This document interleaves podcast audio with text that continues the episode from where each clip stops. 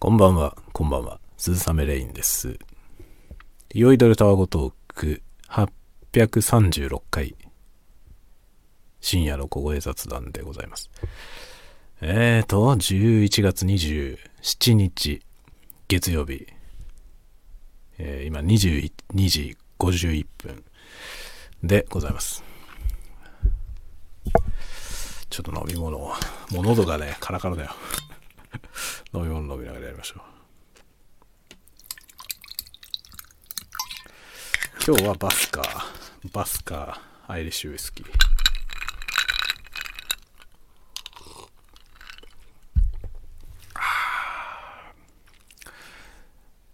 今日ですね、えー今、機材屋さん、機材屋 .jp の機材屋さんから借りている、オーディクス M1250BS ショットガンタイプのマイクロフォン。これのですね、えーもうお返しする期限が迫っておりますので、最後の録音ということで、使って ASMR を今録音しておりました。まあ、このマイクはとってもいいですね。ま僕は今回ね、1280B っていう、えーかなり小さいスモールダイヤフラムの短いマイクと、この 1250BS というショットガンタイプと2つ借りました。他にもね、選択肢あったんですけど、そんなにいっぱい借りてもね、あの、1週間しか期間がないので、まあ1週間でできることっていうと、いや、まあ、せめて2本ぐらいだろうな、と思って、2本だけお借りしました。で、一応ショックマウントもね、あの、貸してくれる機材の中にあったんで、ショックマウントも1個借りましたが、ショックマウントは事実上全然使えませんでした。本当ね、ショックマウント意味がほぼないですね。あの、オーディックスの専用のショッショックマウントね、一緒に借りたんですけど、あれは、まあ、ほぼ意味ない。ほぼ意味ないかなと思いました。だからショックマウントの検証はあんまりちゃんとやってないんですけど、まあ、そもそもあのショットガンタイプのマイクはつけてもこうブラーンってなっちゃって前が下がっちゃって、まあ、使えないんだよね。で事実上その短い方、まあ、今回借りたので言うと 1280B の方に使うという感じなんですけどでもねそのああいうスモールダイヤフラムのペンシル型の短いマイク特に短いやつねっていうのはショックマウントを使わなきゃいけないようなシチュエーションで取らないと思うんだよね。ほとんど。まあ普通マイクスタンドにつけて、あの楽器の録音とかにね、使うでしょ。まあスモールダイヤフラムのこの短いやつね、今手元にこのルイットのやつあるんだけど、ルイットの LCT040 があるんだけど、これってどういう用途に使うの？まよくわかんないんだけど、僕は ASMR に使ってるけど、これ多分ね、こういうマイクって一般には楽器の録音に使うと思うんだよね。ドラムセットでハイハットのとこにこういうのがついてたりとかね。まあ、結構アーカーゲーとかのやつを使うことが多いと思いますけど、そういう用途だと思うわけですよ。そうするとショックマウントなんかいらないんだよね。ショックマウントが必要なシチュエーションがよくわかんないんですよ。で、ショットガンマイクはショックマウントが必要なことが結構あるんですよ。カメラの上に載せたりするんで。なので、どっちかというと、これに使えるやつを出してほしいですよね。今このラインナップの中にあるショックマウントは、まあ、今回借りたんですけど、このショットガンマイクにはま事実上使えないですね。サイズは合うけど、まあ、重さに耐えられない。で、ふにゃってなっちゃうんで、まあ、全然ダメなんですよね。で、僕はこのマイクを、あの、前にね、ドライブ雑談のやつで喋りましたけど、オリンパスの、あの、レコーダー用のね、PCM レコーダー用のショックマウントの上に乗っけて、車で、車載でやってみたんですよね。そしたら、まあ、その直接の振動みたいなものはほとんど入んなくて、あのショックマウントでいいじゃんっていう感じでした。なので、まあ、オーディックスからその、このショットガンマイク用のショックマウントが出るまでは、ああいうので代用するのがいいんじゃないですかね。と思いました。純正のショックマウントは全然なんか、あんまり使うシチュエーションがよくわかりません。本当にね。あれはなんかあんまり使えないと思うな。なんであんな形のやつにしたんだろうね。なんかこのショッショットガンマイクを支えられるような形状のやつを出せばいいのになと思います。まあ、今後多分出てくると思いますけどね。っていう感じで、ショックマウントは借りたけど、まあ全然使えませんでした。最初にちょっとだけ試して、あ、これはいらねえわと思って 使、使ってません。で、スモールダイヤフラムの、ね、1280の方を、しっかり ASMR も撮りましたね。良かったです。とてもいいマイクでしたけど、僕の用途にはこのショットガンの方が合ってると思いますね。てかもうそもそもショットガンマイクが好きなんで僕は。ショットガンマイクの方が、あの、自分には合ってると思いますね。どこのメーカーのやつでもね、自分に合ってると。とにかく何でもショットガンマイクで撮るんで僕は。ショットガンマイクがいいんじゃないかなと思います。で、今日はこれを使って ASMR を撮ってみました。久しぶりに AT2035 も出してきて、20352本で、えー、ウィスパーリングしながら、この BS を使ってね、えー、いろんな効果音、録音みたいなことを試してみました。非常に高感度で、で、高音が結構強めに出る感じですね。なので ASMR 向きだと思います、とても。で、今はあの付属のウィンドスクリーンをつけて喋ってるんで、幾分高音が軽減されてますけど、高音軽減されてこれですからね。これでもまだ強いと思いますね。だから一般的なボイスオーバーで使うにはちょっと高音がキンキンしすぎているかなと思います。でも ASMR にはこういう方がいいんで、とても合ってるんじゃないでしょうか。高音成分がすごい強いですね。今こうやって喋ってても自分でモニターしてる音がかなり高音がキンキンしてるなと感じます。まあ僕はこういう音が好きなんで別にこれで何も不満はありません。まあ若干でもこれは一般的にはこの音はちょっと高音が強すぎるんじゃないかなと思いますね。まあ若干多分あれですね1キロとか1.5キロぐらいの1キロヘルツとか1.5キロヘルツぐらいのところを少し下げればまあ幾分いいんじゃないですかね。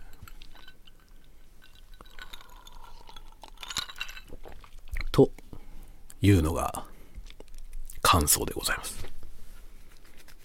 いやー、いいマイクだったよ、これ。で僕は1週間っていうか約束でお借りしたんだけど、まあ、最初に借りたやつにトラブルがあったんで、あの、途中でね、新たにもう1本送ってくれて、で、さらに1週間伸ばしてくれたんですよ。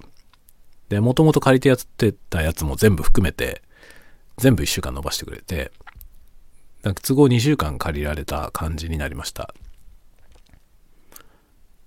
もうね、満喫しました。このまま、これを買わないのが申し訳ないぐらい満喫しました。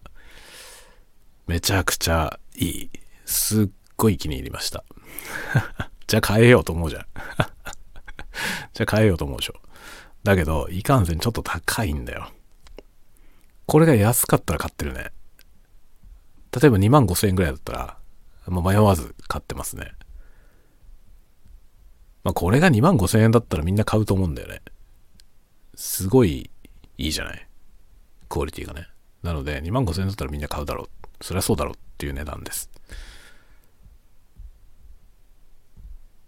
3万9800円だったら考える。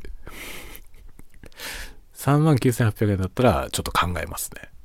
買ってもいいかなと思う。だけどこれ4万7500円なのよ。4万7850円か。うん、4万7850円。だから、4万、もう約4万8000円ですね。4万8000円って言われると、ちょっと買わない。申し訳ない。ほんと申し訳ないけど、ちょっと買えないですね。まあこれはね、あの、機材屋さんにも、あの、X で、機材屋さんにもね、あの、リプライで話したんですけど、47,850円という価格だと、結局ね、同じ価格で買える他のマイクの選択肢が広がっちゃうんだよね。で、他のやつでいいやつがこれより安く買えちゃうのよ。だから、苦しい戦いを強いられることになると思います。ただね、このマイクのこの小さいってことはめっちゃ魅力なのよ。小さくて軽いっていうのは非常に魅力があって、特にフィールドでやってる人、フィールドレコーディングをやってる人にとってはすっごいいいです。ただし、フィールドで外でやる人の一番の問題は風なのよね。風の音。風切り音をどうするかっていうことなんですよ。で、まあ、モフモフだよね。モフモフのウィンドジャマーをつけるかってことによって、軽減できるんですよ。あの、モフモフのやつってものすごい効果ってあってね。あの、このスポンジタイプのね、あの、ガマの棒みたいな、このスポンジタイプのウィンドスクリーンっていうのが、一般的にはまカメラ、カメラじゃない、マイクを買うと、大体これがついてるんですよね。このスポンジのタイプのやつが。で、これは、あのね、喋ってる時のこのね、僕は例えば今マイクに向かって正面から喋ってますけど、ボフボフ言わないでしょ。これね。かなり軽減できるんですよ。喋ってるののその息かぶり。人の息のかぶりは、このウィンドスクリーンでかなり軽減できます。だけどこれね、風吹いたらダメなのよ。その本当に外でフィールドに出てね、風がビヨーって吹いてるところでこれを使うと、このウィンドスクリーンはほとんど役に立たないんですよね。風の音は全然軽減できません。で、風切り音がボフボフボフボフってなって、何にも聞こえない。で、そこにあのもしゃもしゃのやつですよ。毛が長いやつ。あの毛足、毛足の長いウィンドジャマーは、絶大な効果を発揮するんですよね。全然違うんですよ、このスポンジタイプと。あの、もじゃもじゃを使えないとダメなのよ、だから。で、このオーディックスのマイクの一番の難点は、あのもしゃもしゃが使えないということなんだよね。これに合うサイズのもしゃもしゃが今んとこ出てないんですよ、まだ。まあ、オーディックスは早急にそれを出すべきだし、あの、他のメーカーに頼んで出させるべきだと思いますね。ライコートとか、ライコートから出ればもうバッチリ。プロでも使えます。ライコートがこれ用のウィンドジャマーを出したら、まプロフェッショナルのレコーディングにこれは使えると思います、このマイク。だけど、ライコートのやつが出ない限り無理。無理です。このサイズのやつはないのよ。で、フィールドの本当のプロフェッショナルね、外で録音する人たちのプロフェッショナルっていうのは、別に重い機材であるとか、でかいかさばるとか、気にしません、そんなことは。だから、これの小さいというメリットがその人たちには通用しないのよ。別にでかくてもいいから、風切り音が出ないやつってなるんですよ。それで、結局のところみんな、あの、ライコートのカプセルみたいなやつね。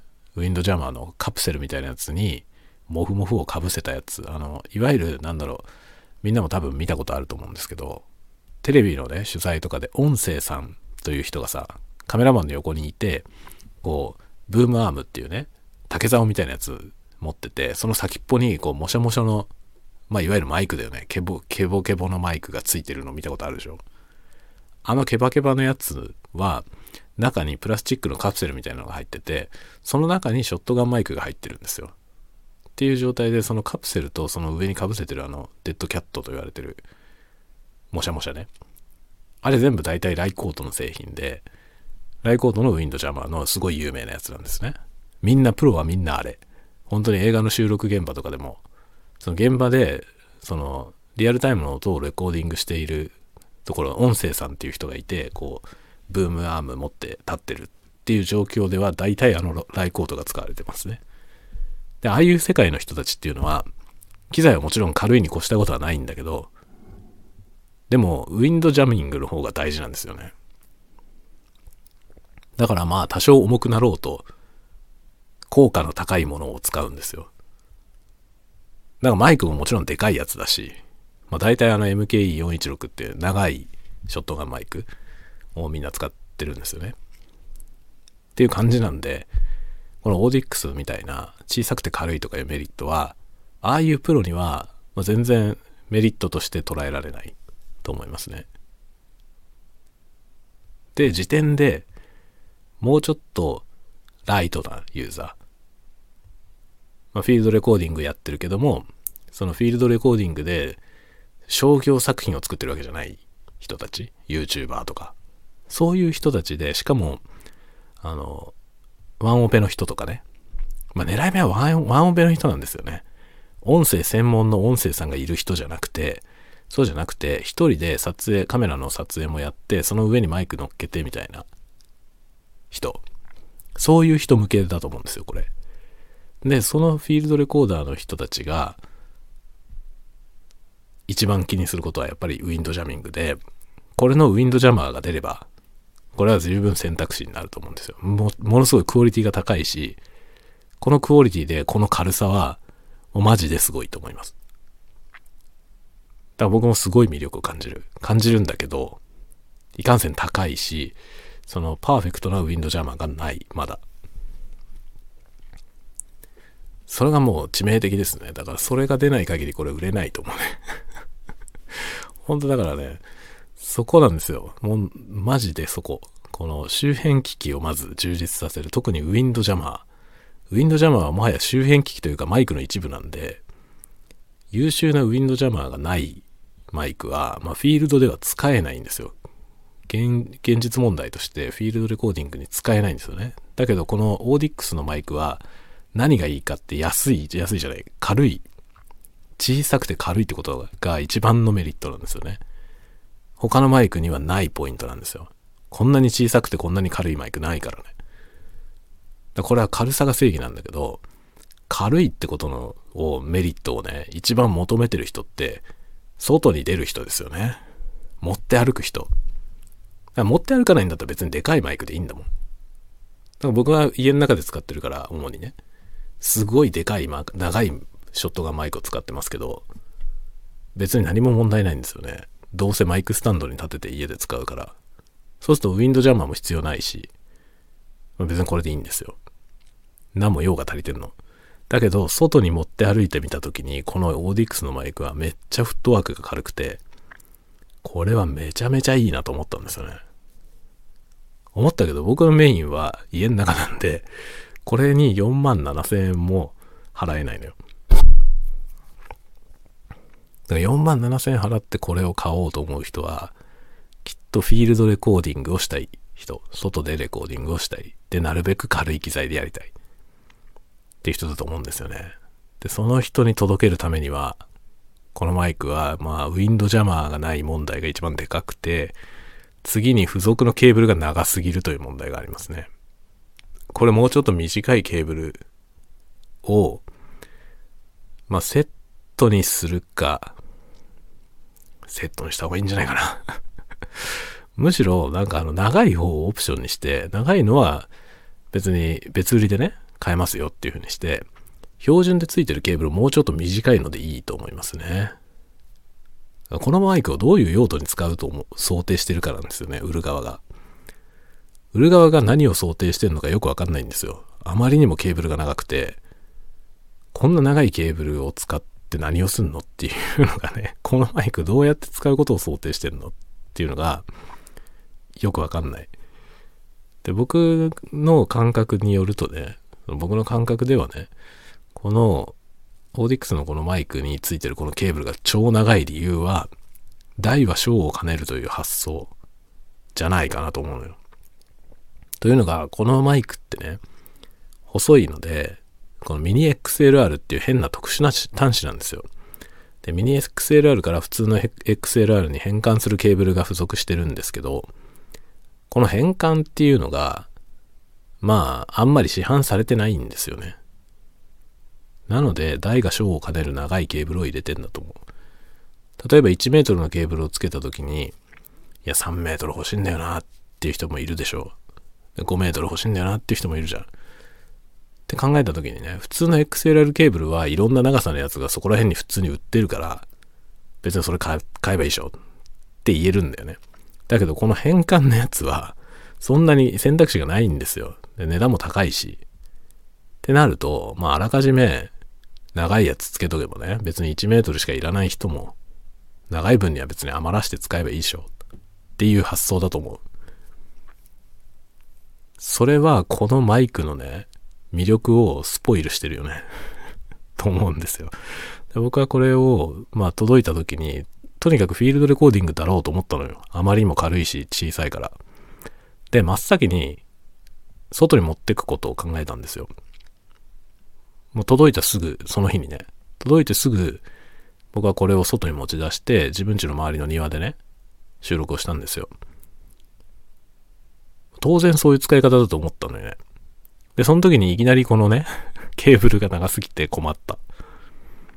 どうすんだよ、このケーブルと思って。で、結局ものすごいぐるぐる巻きに束ねてね。で、それをあのタイルアップで、こう自分の体に そのレコーダーをショルダーでかけているストラップに巻きつけて、こう、固定してね。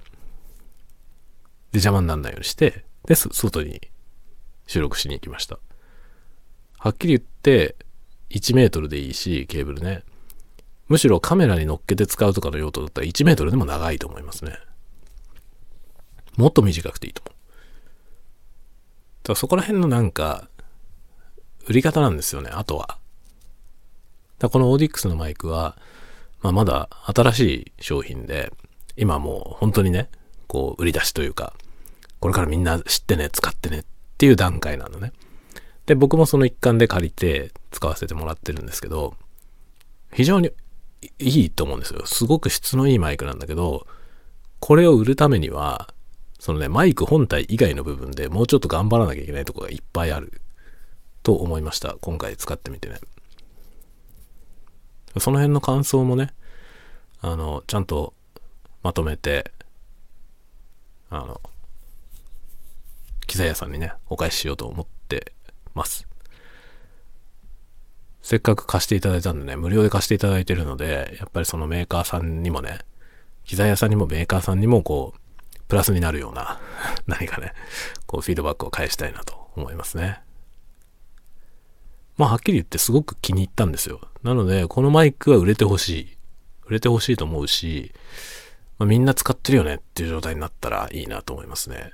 まあなぜなら前にもちょっと話したけど、これはみんなこれ使ってるよねっていう状態になりさえすれば、いろんなメーカーからこれ用のものが出てくるから、そしたらいいんですよ。すごい充実するんですよね。このケーブルとかも別にね、まあ付属のケーブルはなんか適当な長さのやつが1個ついてるけど、別にいっぱい売ってるからすぐ買って好きな長さで使ってって言えるような状態になりさえすればね、もうこれいくらでも売れるんだよ。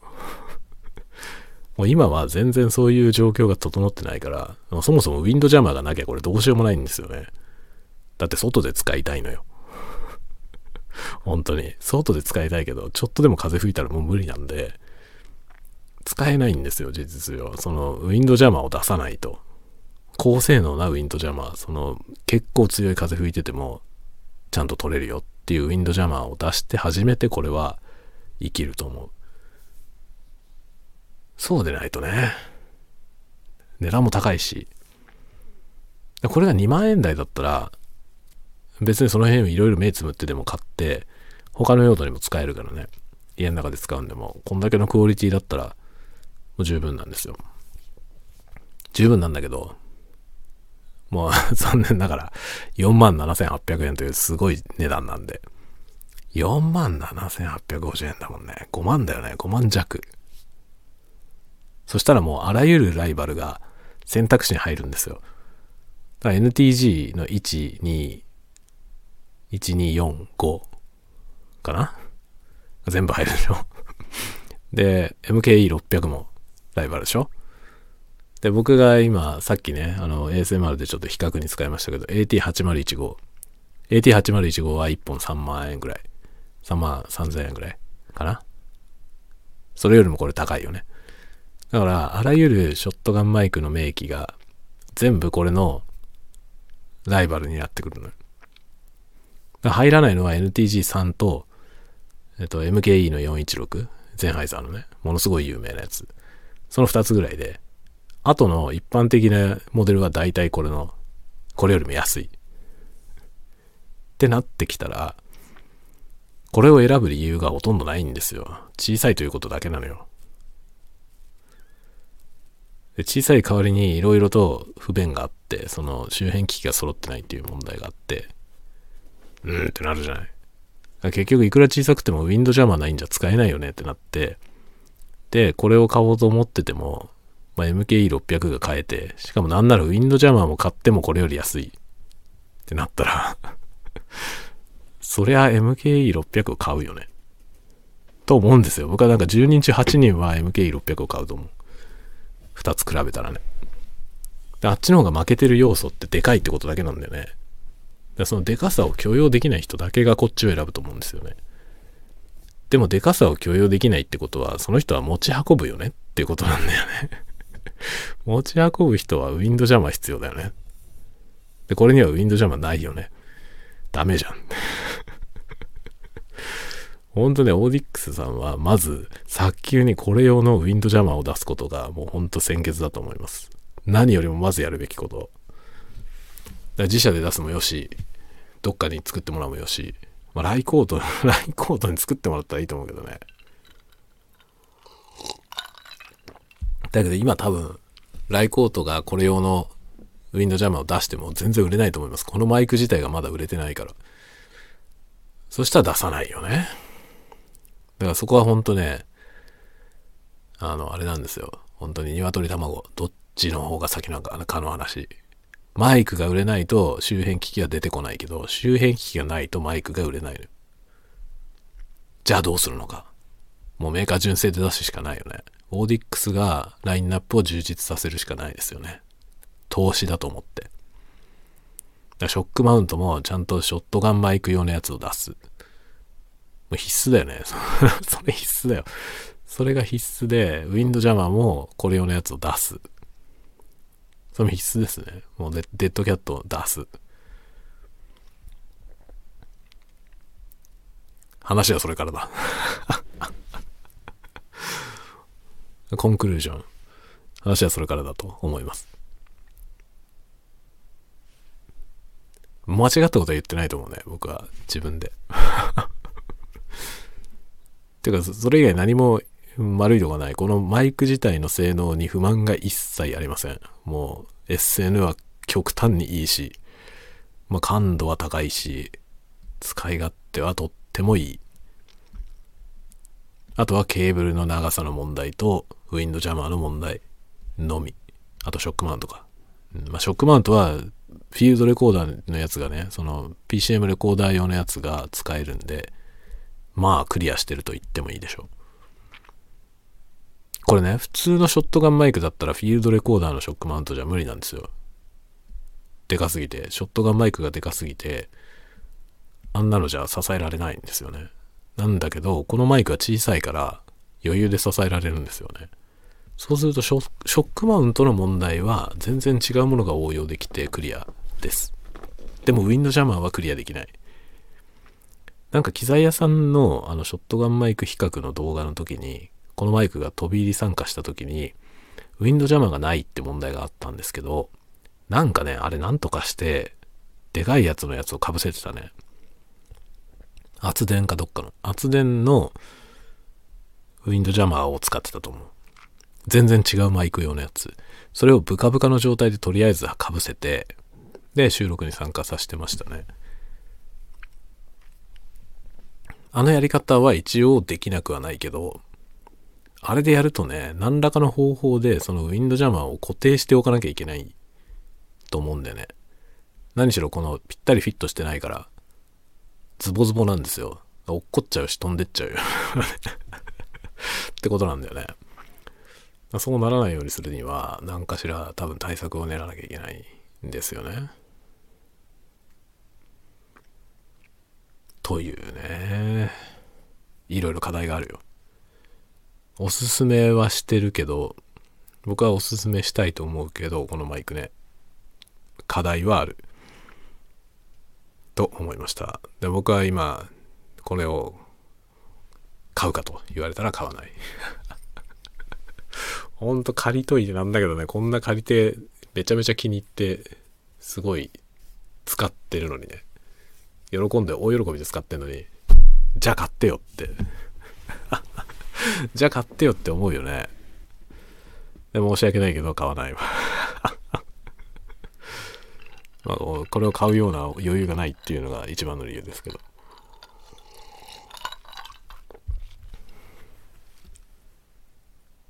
極端な話、僕は本当ね、このマイク買うんだったら、オーディオテクニカの AT875R の方が欲しい。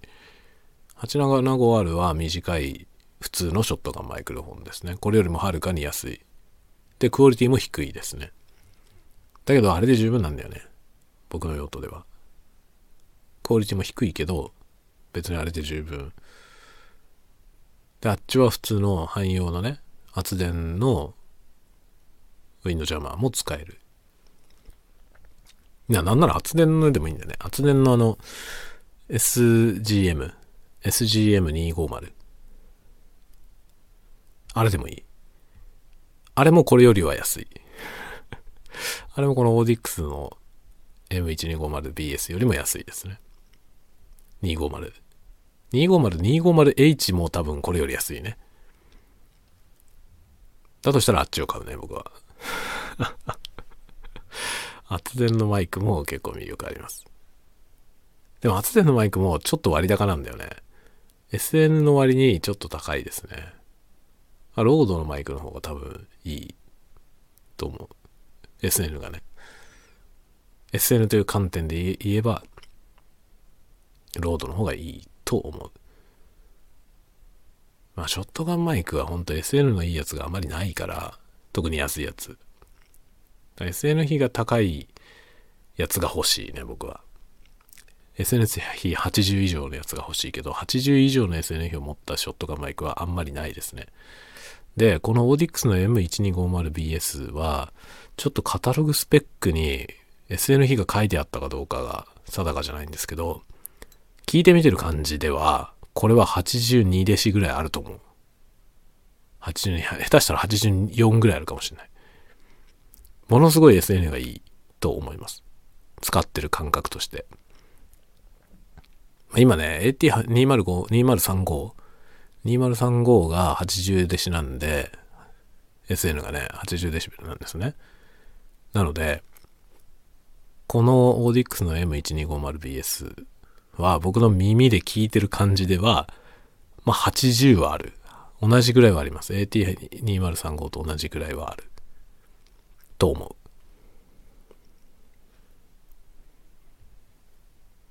で、僕が使ってる AT 8015っていうショットガンマイクはいくつだったかな ?70 とかなんだよ。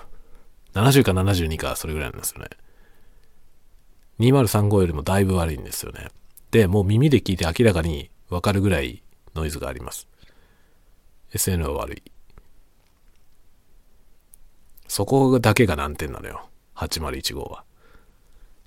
8015がなんか結構好きなんだけど、このマイクは SN が悪いんだよね。値段の割に SN 悪いですね。3万以上するけど、70くらいだね。2035は、まあ、ラージダイヤフラムだからっていうこともあるけど、1万5、6千円 ?6 千円ぐらいかな、今。実売で。1万6千円から7千円ぐらいの値段ですけど、まあ SN80 かなりいいですね。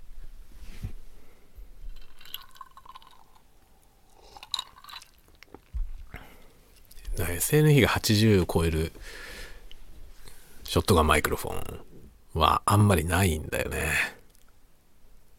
いや、もちろんすごい高いやつになればあるんですよ。10万超えるやつだったらある。でも10万超えちゃうんだよね。MK415、416? MKE の416とか、ロードの NTG3。ロード NTG シリーズは、3が格段にいいんですよね。で、3だけ高いのよ。もうなんでか意味がわからないけど。12345ってあって、4は4プラスとかあって、で、一番いいのは3なんだよ。理解がわかんないよね。理解できないでしょ。1から5に従って、こう、新しいんじゃないのと思うんだけど、新しいとしたら、まあ3は上級グレードのやつを出したけど、4でまた戻って、で、4、5と同じような価格帯を出してるって感じですね。じゃあ3の後継はいつ出るの？っ てで、それは何番になるの？みたいなね。その辺がよくわかりません。でも3が圧倒的にいいです。NTG は。わけわかんないですね。いや、ほんと、ショットガンマイクってなんでこんな魅力あるんだろうね。僕はもう本当にショットガンマイクがめっちゃ好きで、ショットガンマイクで何でも撮りたい。不思議な動機ですよね。これはよくわかんないです、自分でも。なんでなのか。で、今はこれ、まあ短いショットガンマイクですけどね。この M1250BS で撮ってます。これ今日で最後です。今日これの収録を終えたら、これは箱に戻して明日集荷に出します。で、機材屋さんにお返しして、機材屋さんから次の方に、次のこのね、オーディックス貸し出しキャンペーンに応募した方に回っていくということになります。満喫したよ、本当に。車載もやったしね。まあ大体思いつく限りのことはやりましたね。楽しみました。で、また明日から自分の機材でね、えー収録をしていこうと思います。なので、この酔いどれタワゴトークがこのスタイルでやるのも今日が最後です。また普段通りのね、ブルーイエティとか M3 に戻っていくと思います。そうするともう iPhone で直接録音するんで、まあ、編集もしない。また編集しないスタイルに戻ります。まあこれも編集してるっつっても別に、ただ PC に取り込んでね、あの、切ったり繋いだりしてるだけなんで、全然大したことはやってませんけどね。まあそれも今日までという感じです。あとはまた USB のマイクに戻って、まあ AT2020 もあるし、2020USB と Blue Yeti と M3 マイクトラックかな。この辺が深夜の雑談用マイクとしては登場するやつらですね。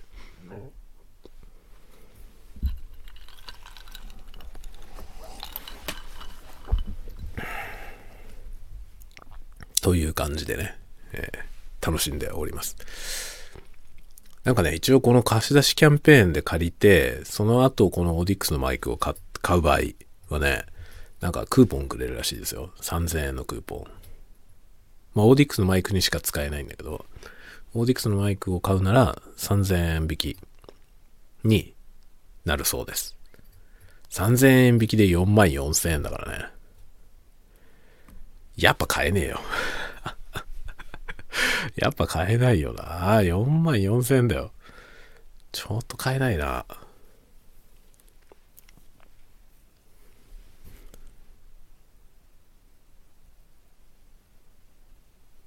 やっぱ値段的なものが一番でかいよね。値段とその周辺危機問題。で、値段の話もね、一つ、まあ僕のね、本当に in my opinion、僕の意見を伝えたんですけど、MKE600、せめてゼンハイザーの MKE600 と同じくらいの値段にしないと売れないと思うよってことは、機材屋さんには言いましたけど、機材屋さんの企業努力でどうにもなんない。その値段差がありすぎて、さすがにそんなに引けないと思うね。それはもうだって安売りとかのレベルじゃなくて、もう原価を割ってる状態だから無理だと思います。これはもうメーカーにやってもらうしかないよね。メーカーにこいつの定価を下げてもらうしかないと思いますね。だけどメーカーは絶対考えた方がいい。なんか、モデルチェンジしてでもいいから、これの価格を下げる方法を考えた方がいいと思いますね。少なくとも MKE600 と同じ価格にならないと戦えないんだよな。あれ名機中の名機で、まあ MKE600 が名機なんじゃなくて、416が名機なんですよ。で、ゼンハイザーの MKE416 ってめちゃくちゃいいマイクで、ショットガンマイクのまあ最高峰だと思いますね。ワールドスタンダードで、名実ともに最高峰だと思うんだけど、もちろんもっと高級なマイクはあるんですよ。あるんだけど、信頼性とか、まあクオリティとか実績、特に実績の部分が大きいですね。まあ、一番多分有名なんですよ。MK416。で、MK600 っていうのはそれの廉価版なんですよね。で、その廉価版が39,800円ぐらいなんで。MK600。で、MK600 は、聞き比べとかやってても、非常にいいんですよ。さすがゼンハイザー。まあ、ゼンハイザーってブランドのね、パワーもあるじゃない。ブランドパワーもあって、まあ、ゼンハイザーだから買うんでしょみたいなところもあって、確かにそういう要素もあるんですよね。まあ、そのテレビ局とかで使われてるのがもう MK416 なんで、もう超実績があって、その同じ MKE シリーズだからという理由で、600が売れてるという事実は紛れもなくあると思います。対して考えずに買ってる人もいると思う。これなら間違いないでしょ？って言って買ってるね。だけど実際間違いないのよ。実際間違いなくて、もちろんいろいろ他に対抗はあるんですよ。対抗はあるんだけど、その対抗のものと比べた時に、もう本当に好みの領域だけどね。で、好みの領域で、どれにするかを選ぶっていう手間暇を考えたら、まあ間違いないんだからこれ買っとけばいいんじゃないっつって MK600 を買うのは、まあ間違ってないと思いますね。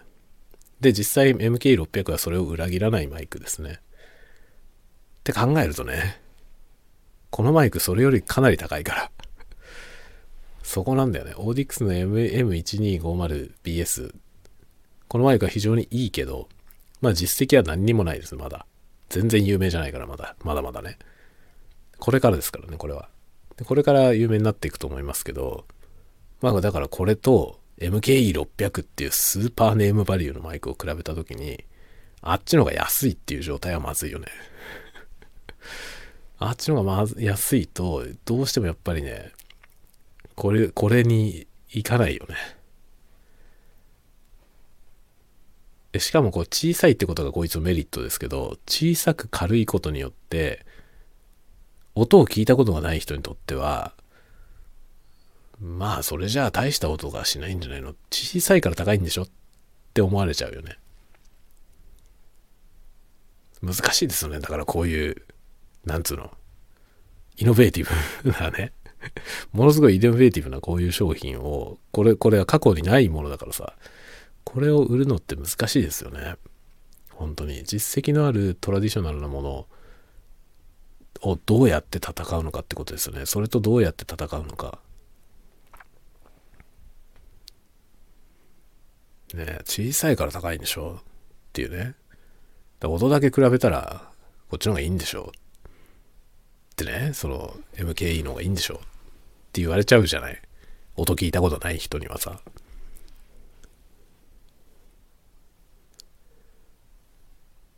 難しいよね。だからせめて MKE600 とどっちにしようかなって思えるぐらいの値段にしないと戦えないよな。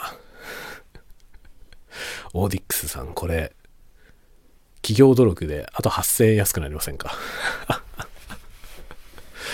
8000円はきついよね、多分。8000円安くなんないかな。これ47,850円なんだけど、これが39,850円だったら戦えるんだよ。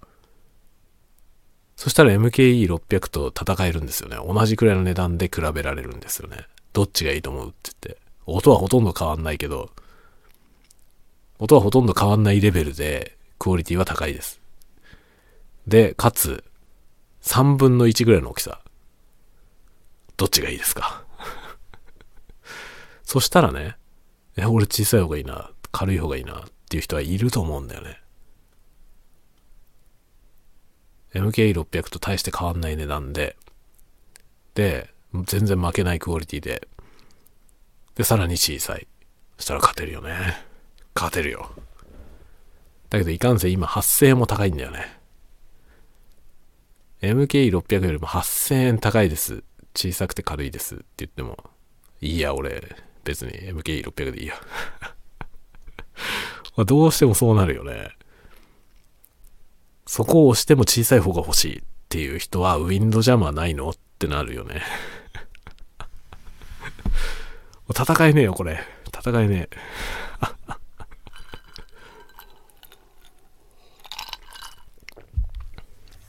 というのが、in my conclusion です。です。This is my conclusion.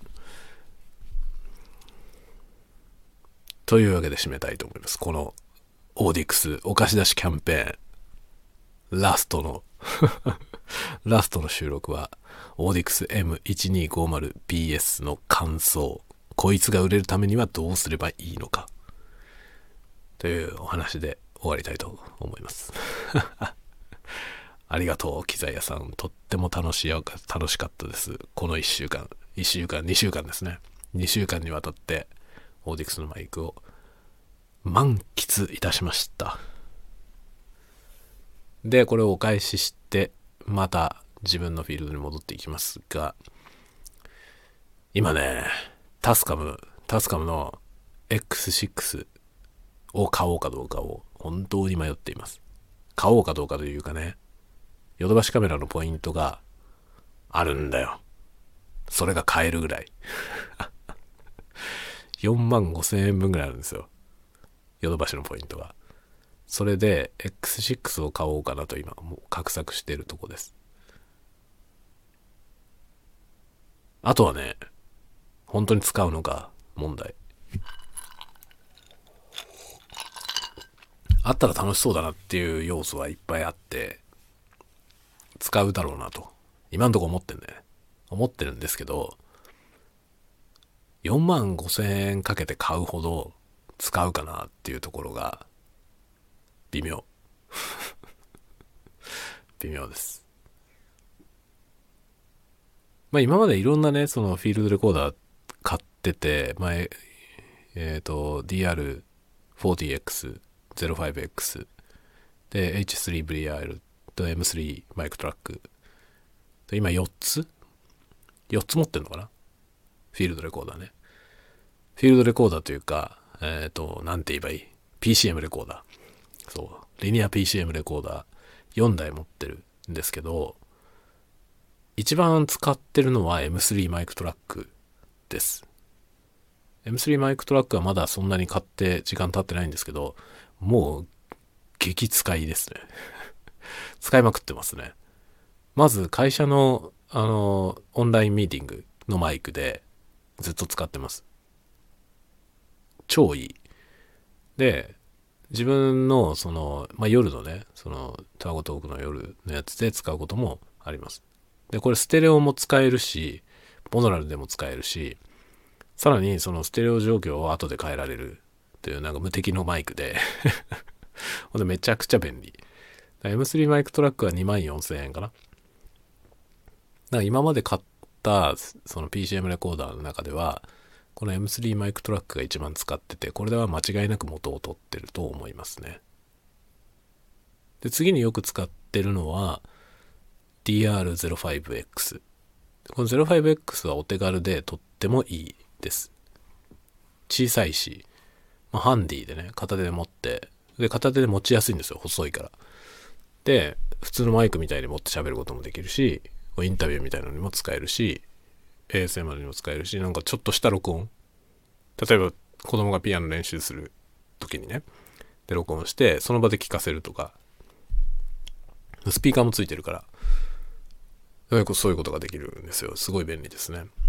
で、40X の方がいろいろ、さらにいろんなステレオのね、そのマイクも、こう XLR、え X XY モードと AB モードと切り替えられるとか、で、外部の XLR 端子がついてるとか、いろいろ便利なんですけど、いろいろ中途半端なんだよね。で、DR40X は僕が初めて買った PCM レコーダーで、まあ、ASMR をやるきっかけをくれた機会でもあるですよ。だすごく感謝もしてるし、気に入ってますけど、最近出番がもう全然ないですね。で、これの代わりに X6 が欲しいなと思ってんだよね。X6 が来たら、まあ X6 があれば、その、プラグインパワーのステレオミニピンのマイクが使える。プラス XLR のコンデンサーマイクも使える。で、2本まで使える。っていう感じで、かなりいいんですよ。で、X8 は、なぜか、プラグインパワーのステレオミニピンのマイクに対応してない。ステレオミニピンの入力はあるのに、プラグインパワーに対応してないらしいですね。なんでなの？もう意味がわかんないんだけど、もうその時点で僕は X8 じゃなくて X6 ですね。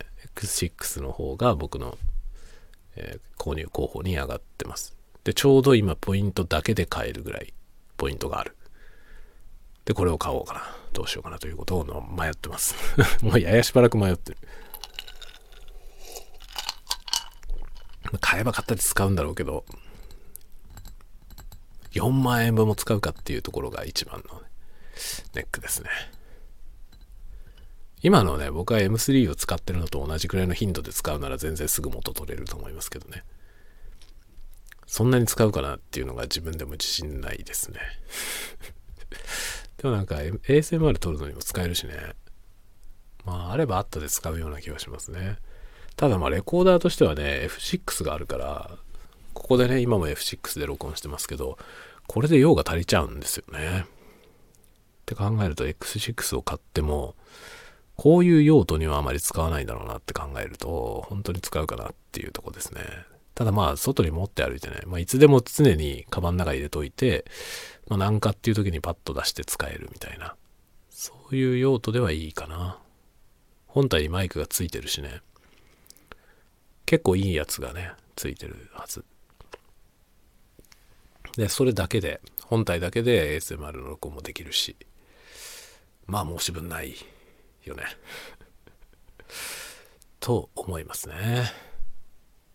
いやー、本当に、録音機材は奥が深くて楽しいですね。どこまで行っても沼が、果てしない沼が開いております。さてさてさて、だいぶ酔いも回ってきて、ご機嫌になってきたんで、終わろうかなと思いますね。ああ、あの、昨日の DIY の、あの、ノート、読んでくれましたか？あのノート、かなり好評なので、ぜひ、まだ読んでないよっていう人は、ぜひ覗きに行ってみてください。ではではではでは、ではではではではでは、また次回のタワゴトークでお待ちしております。おやすみなさい。おやすみなさい。